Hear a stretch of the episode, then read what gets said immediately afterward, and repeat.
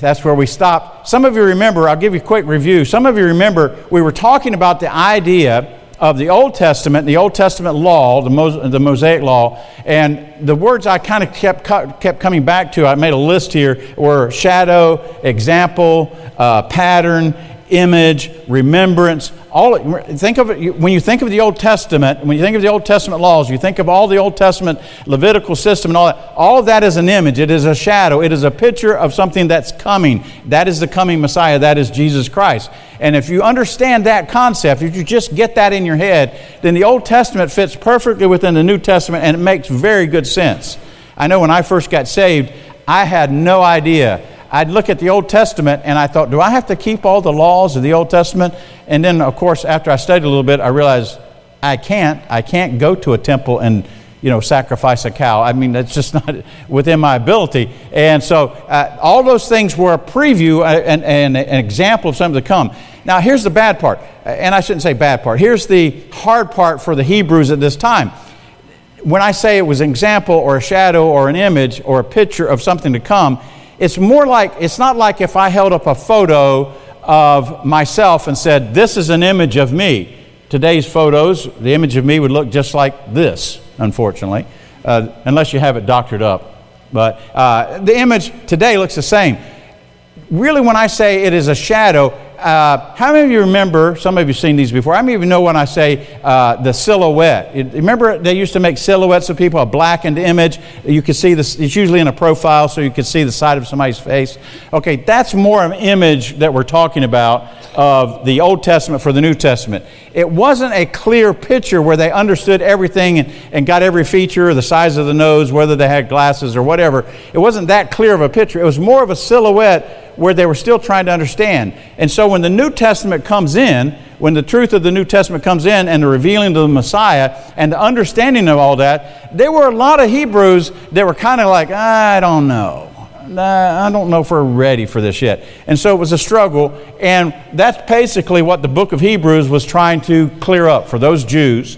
The book of Hebrews is, is, is has much information for us as modern day Christians, but it was literally written to those Jewish believers, and you read chapter 1, you get that. It was written to those Jewish believers to get them to understand you don't have to, you, don't have to live in Old Testament Judaism to now. It's New Testament Christianity. It's all been, for, one led to the other, and the old is now done away with, and the new is here. And you see that all through the, back, all through the book.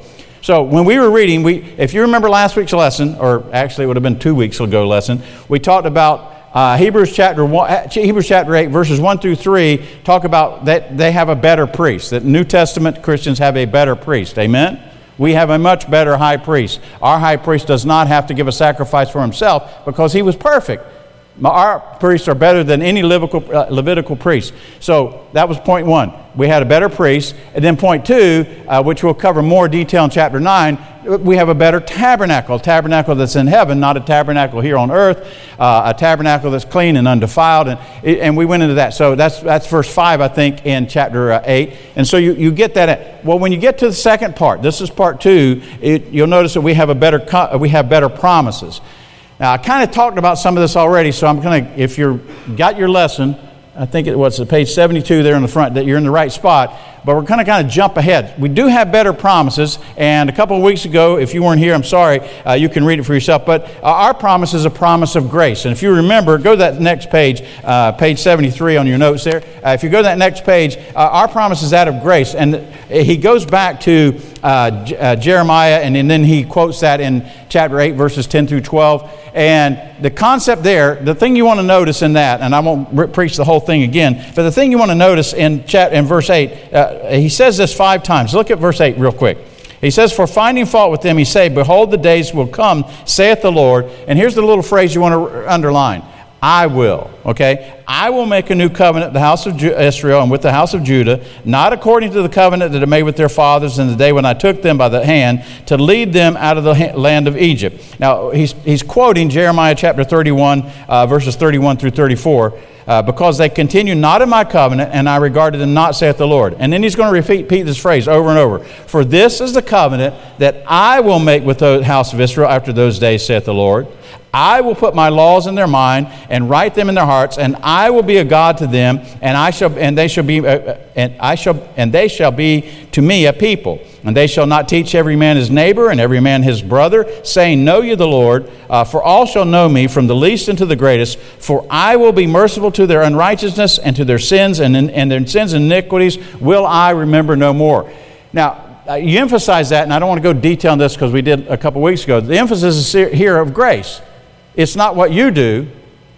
Let me say that again. Everybody look at me. It's not about what you do, it's about what God has done for you. Amen?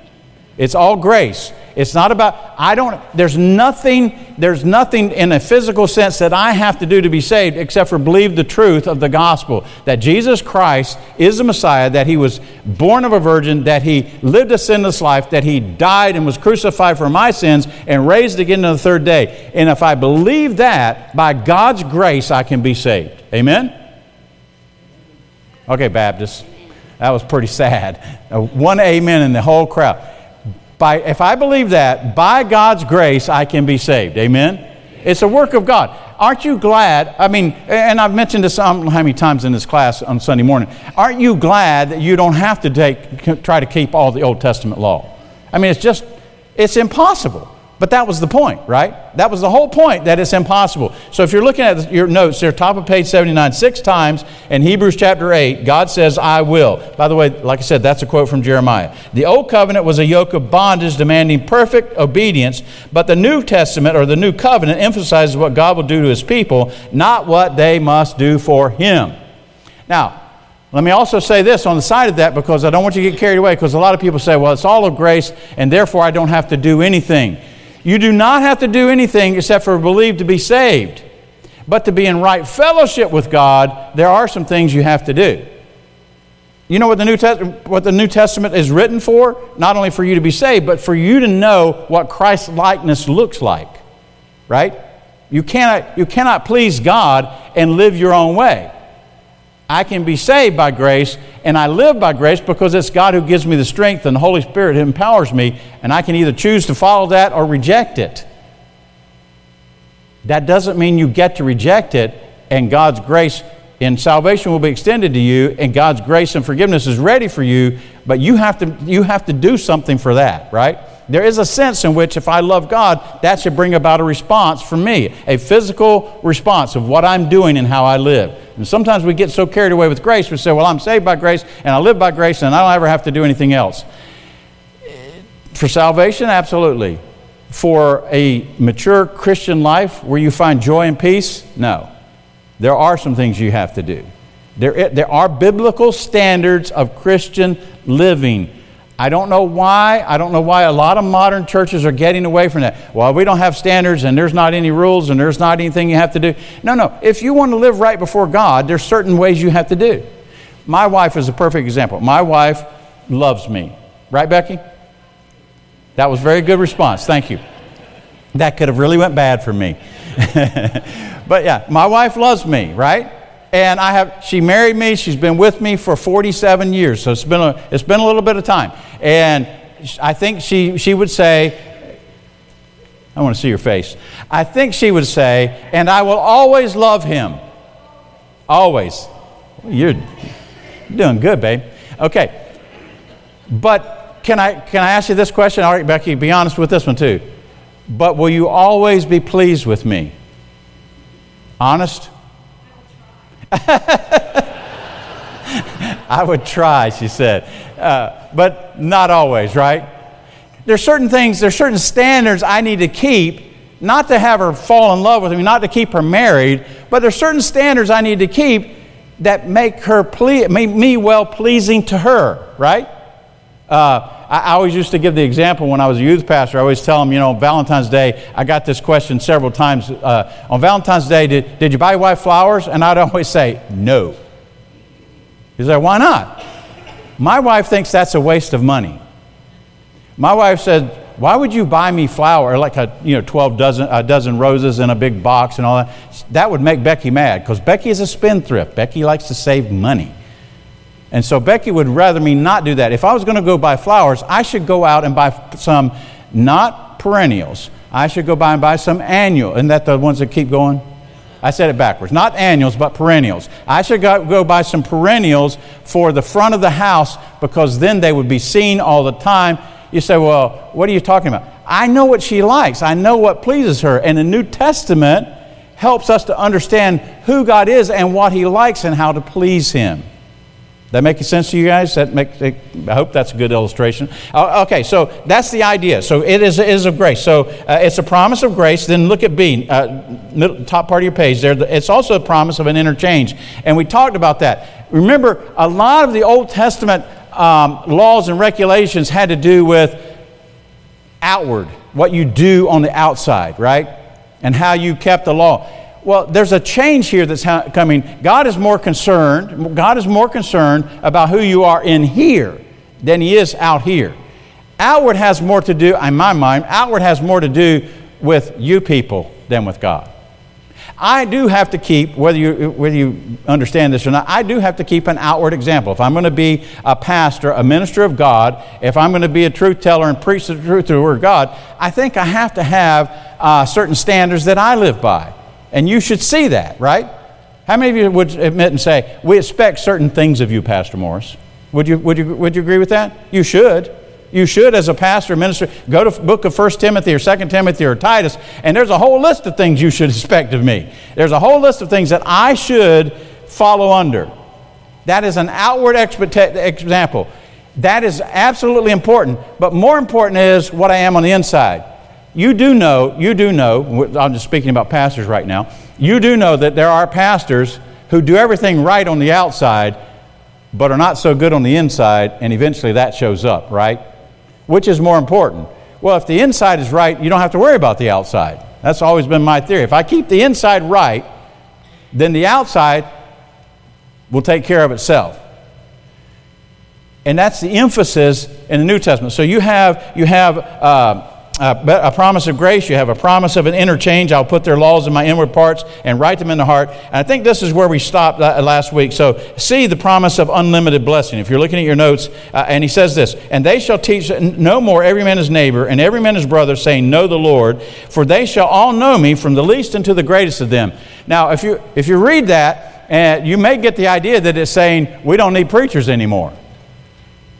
Well, read it again. Here's what it says. We're, we're, we're talking about Hebrew, uh, Hebrews chapter 8, verse 11. It says very simply, And they shall not teach every man his neighbor, talking about New Testament Christianity, and every man his brother, saying, Know the Lord, for they shall know me from the least to the greatest. So, what is he talking about? We should just stop coming to church. We don't need pastors. We don't need teachers. No, he's talking about the Old Testament system of priests. That, that has been done. He goes, you'll find out as we go down into this, uh, he's talking about this concept of a mediator between you and God. In the Old Testament, in the Old Testament, your sin was covered but not removed, and you needed a mediator between you and God. Right? You went to the priest. In the New Testament, there is you still have a mediator, but what happened? Who's the mediator? Yeah, that's changed. I have direct access to God through Jesus Christ technically, technically, in a technical theological sense, I have direct access to God because when God looks at me, he doesn't see my sin. What does he see? Roman, go back to Romans chapter 6, 7, and 8. What does he see? He sees the righteousness of Christ. When I accept Christ as my Savior, I've explained this before, but I'll make sure you understand it. When I accept Christ as my Savior, uh, a lot of people take that one step, and there's really two steps. A lot of people say, when I accept Christ as my Savior, there is total forgiveness of sins, past, present, and future. You would agree with that, amen? Amen. I, have you guys had turkey this morning? I mean, what's going on with Okay. Would you agree with me that when I accept Christ as my personal Savior, there is a forgiveness of sin, my sin, whether that's past, present, or future? That's all taken care of. Amen? Amen. Thank you. All right. But that's not all the, that, that's not where it stops, okay? What happens then is God takes the righteousness of Christ, if you want to use the Romans chapter 6 word, and he imputes that or puts that on my account.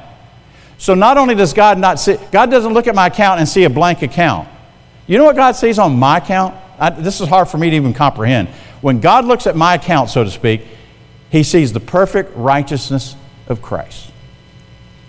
And I can talk directly to him because, in, because of Christ, I am perfectly righteous. Now, whether I live that way or not isn't the issue, but there's a perfect righteousness there on my account. And I don't have, when I sin, I don't have to go through a mediator. You, aren't you, I know you people are glad. Aren't you glad that I don't have a confession booth? Right?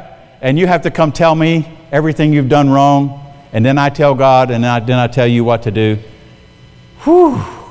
You know, I, I, I do a lot of counseling in our church, and I know a lot of things, okay? Uh, in fact, I know a lot of things that Pastor Monty doesn't know. Uh, a couple things, people who have addiction problems. I know a lot of things about people that other people don't know. And uh, I could blow the doors off with just what I know. Could you imagine if every, I mean, that's, that'd be insane, wouldn't it? That's not necessity. In fact, uh, look at your notes again. Uh, go down to that unlimited blessing again. That is, no one shall be under necessity of imparting instruction to another or exhorting him to become acquainted with the Lord. In other words, uh, let me ask you a question. So, as a Christian, where do I get where do I get my information from? Where do I where do, how do I know what God wants me to do and how He wants me to live? Yeah, it's not really the preacher. That's not our job. You say what? No, no. That's the Word of God. All we do is tell you what this says. That's our job, right? Some of you say, You never say anything different than what the Bible says. Well, good. That's not an insult, people. That's, uh, if they say that, that's wonderful.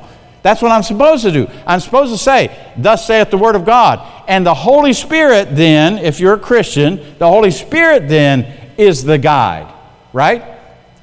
Amen? You don't, listen to me, listen carefully.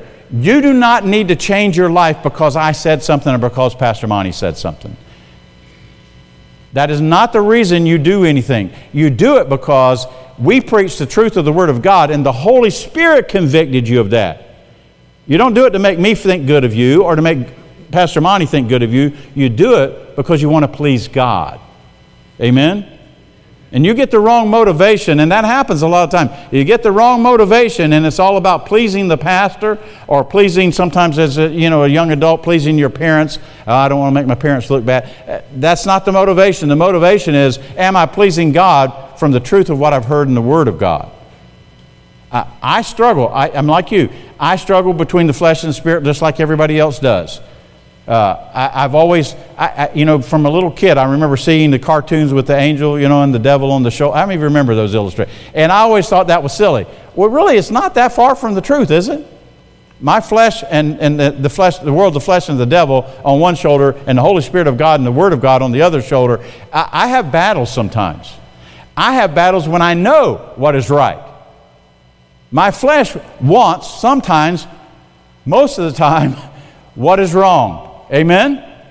And, and that's always, a, in, in the New Testament, where does that information come? How is that delivered to us? That's delivered to us through the Word of God and the work of the Holy Spirit. And so that's why we don't necessarily need a new a, a preacher to, to, to, intercede for us.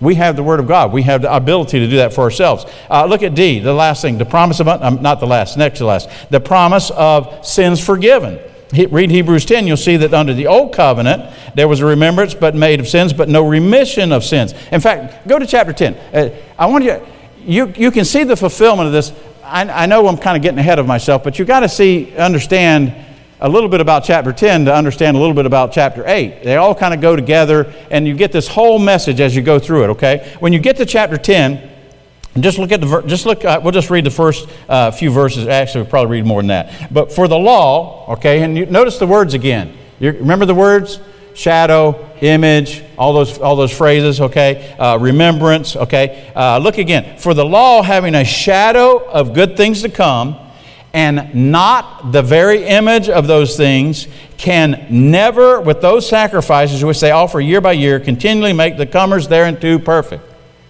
Did the Old Testament law make anybody perfect? No. The Old Testament law did actually just the opposite.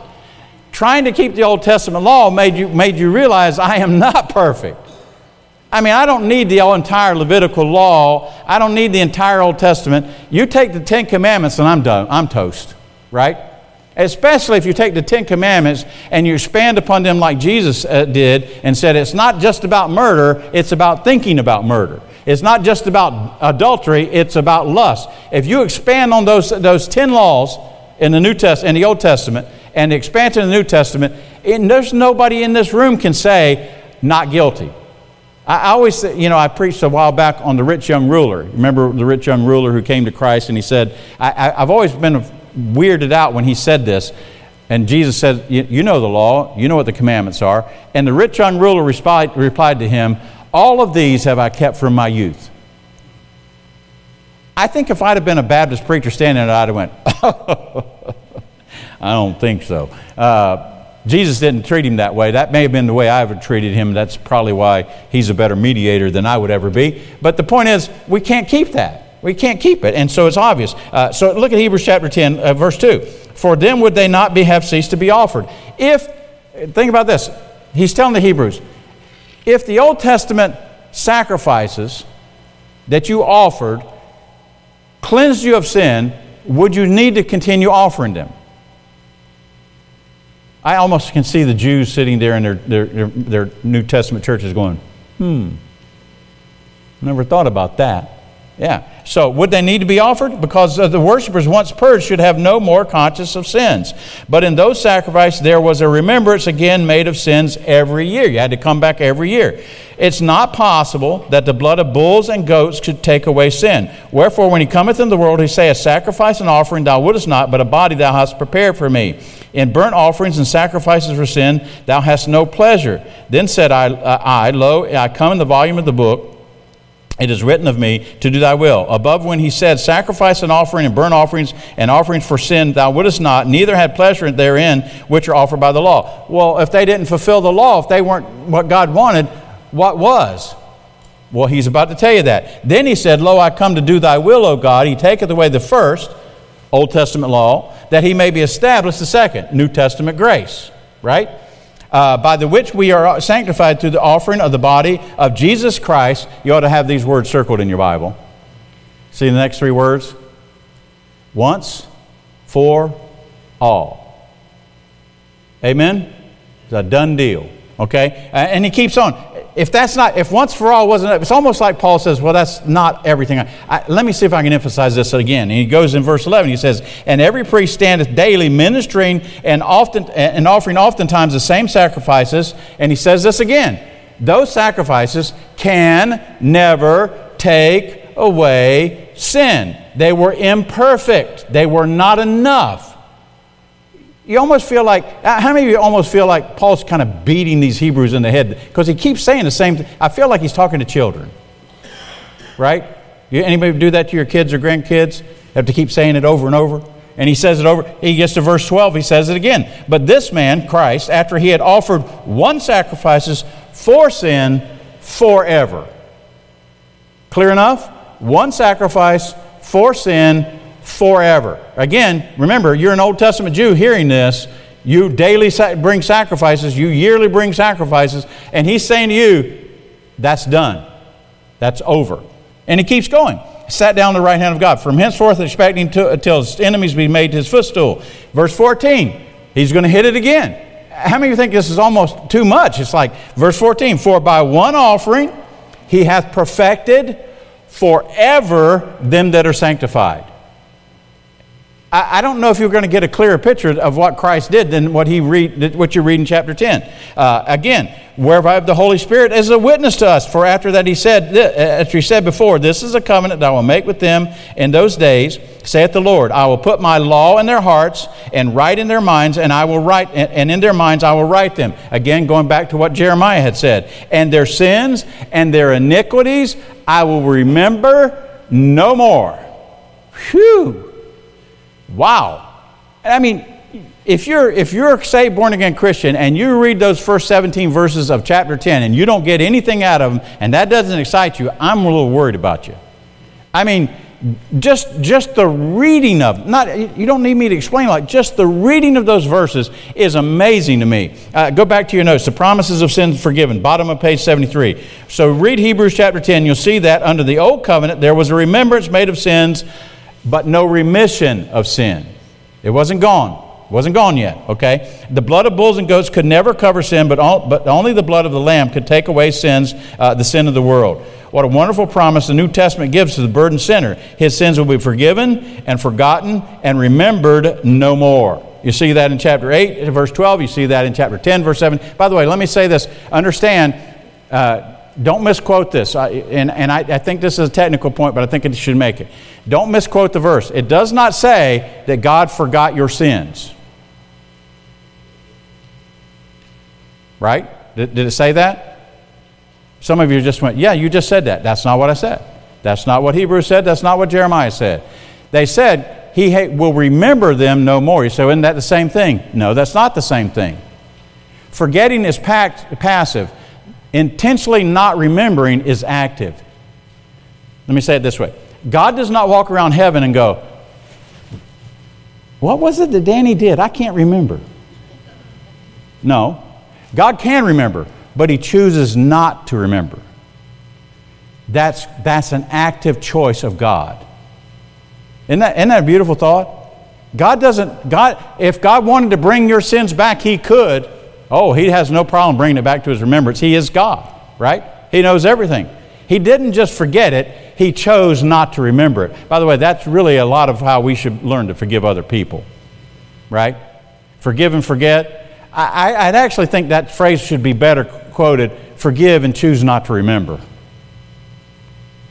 I'm not bringing it back up again. I'm not going to continually dwell on it. Every time I see that person, I'm not going to say to myself, yeah, I can't trust them because now, I know you don't do that. I'm just saying some people keep bringing it back over and over after they've forgiven, or in their mind, forgiven. I don't know that that's true forgiveness, but I'm choosing not to remember. Here, here's what I found out in my life. If I choose not, if I, I can't, I can't say I'm going to forget it. I can't tell you that. I might and I might not. In fact, if I made an active concept in my mind, if I said to myself, you know what, I'm not going to remember what Becky did to me. And so I wrote myself a note do not remember what Becky did to you. And the next morning I get up and read a note. That's right, I'm not going to remember it. Well, guess what's going to happen? I'm definitely going to remember it. But if I choose not to remember, not to, if it comes in my mind, I say, nope, not thinking about that, not doing that. Eventually, what will happen? I will forget it. I'm glad that we have a God who chooses not to remember. Oh, oh, some of the stupid things oh, my life that I've done, and He's forgiven me, and I've asked for forgiveness, and He's forgiven me. I'm glad He doesn't bring it back to remembrance. I'm, in fact, I, I believe this is true, and we can debate about this later on. I believe that when it does, is after I've after I've truly repented of it and I've asked God to forgive me of it, I think it's gone. Amen? That's what the Bible tells me. I think it's gone if it comes back to my remembrance and I feel guilt for it, forgiven sin, I'm not talking about consequences of it, you do have consequences, but if I feel guilt for it, I don't think that's God bringing that back to me. He said he would remember it no more. You know who I think that is? I think that's either me or the devil.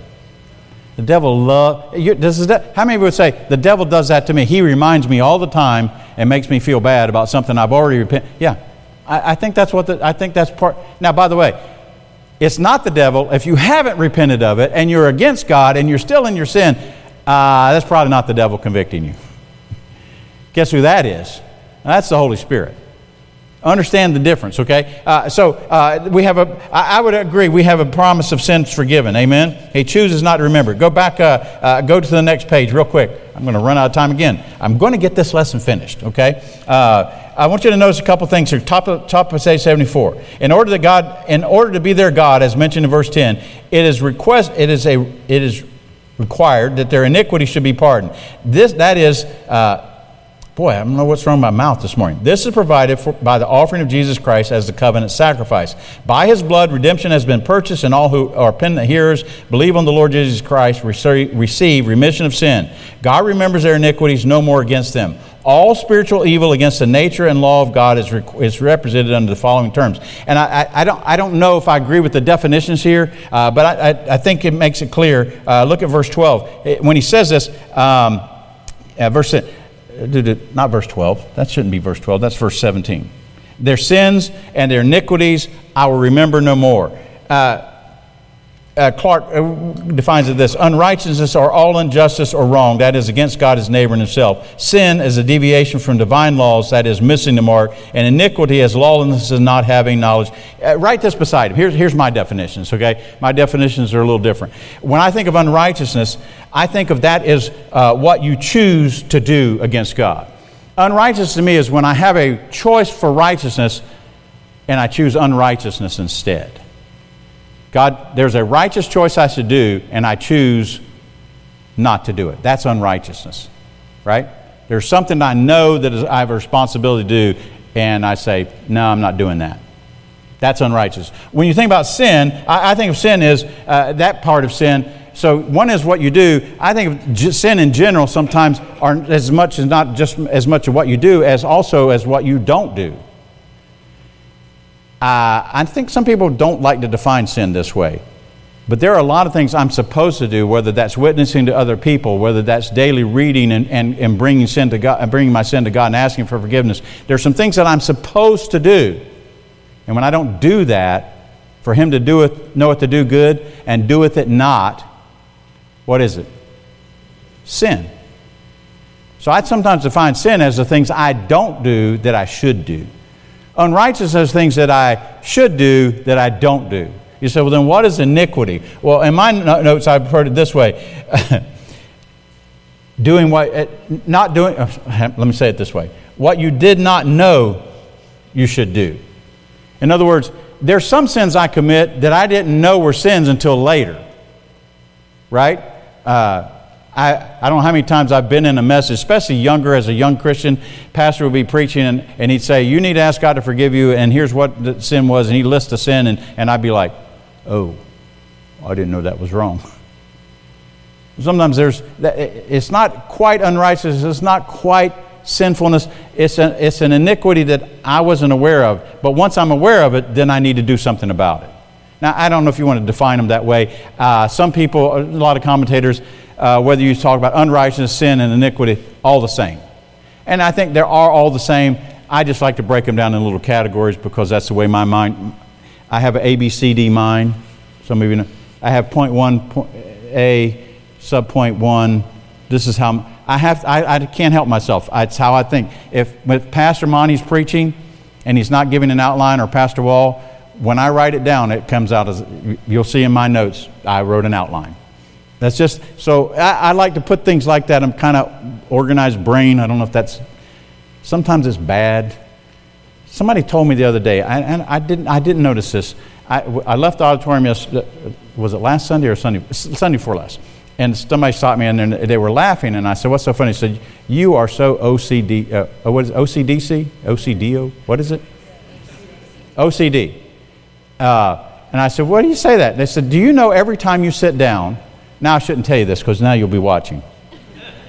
They said, Do you know every time you sit down up here, if the songbook and the, uh, the little schedule are not straight, you straighten them. And then you straighten Pastor Ogden's songbook and his paper. And then Pastor Ogden sits down and messes up, and you reach over and straighten. I didn't know I did that. But then last Sunday, because that was two weeks ago, then last Sunday, I was straightening his book and went, Oh my goodness. that's just how my, I, everybody works different, you know. I, I'm, I, I, I would say I'm obsessive, but I'm not technically compulsive. If I come to your house, I won't straighten your frame. It'll bother me. Frames on the wall, that will bother me. I won't, but I won't get up and go, oh, I got to fix. So I'm not compulsive, but yeah, a little obsessive. Stop it. Hey, your desk was clean. For first time ever. Freaked me out. We we walked by his office. Uh, go ahead in the other room so I can talk about you. Keep moving. We walked by his office the other day, Pastor Ryan and I, and I stopped, and Pastor Ryan goes, What? And I went, Pastor Ogden's desk was completely clean and everything was organized like it was my desk. And I looked and I said, Ryan, look. And Ryan looked, Pastor Steinke goes, Did we fire him?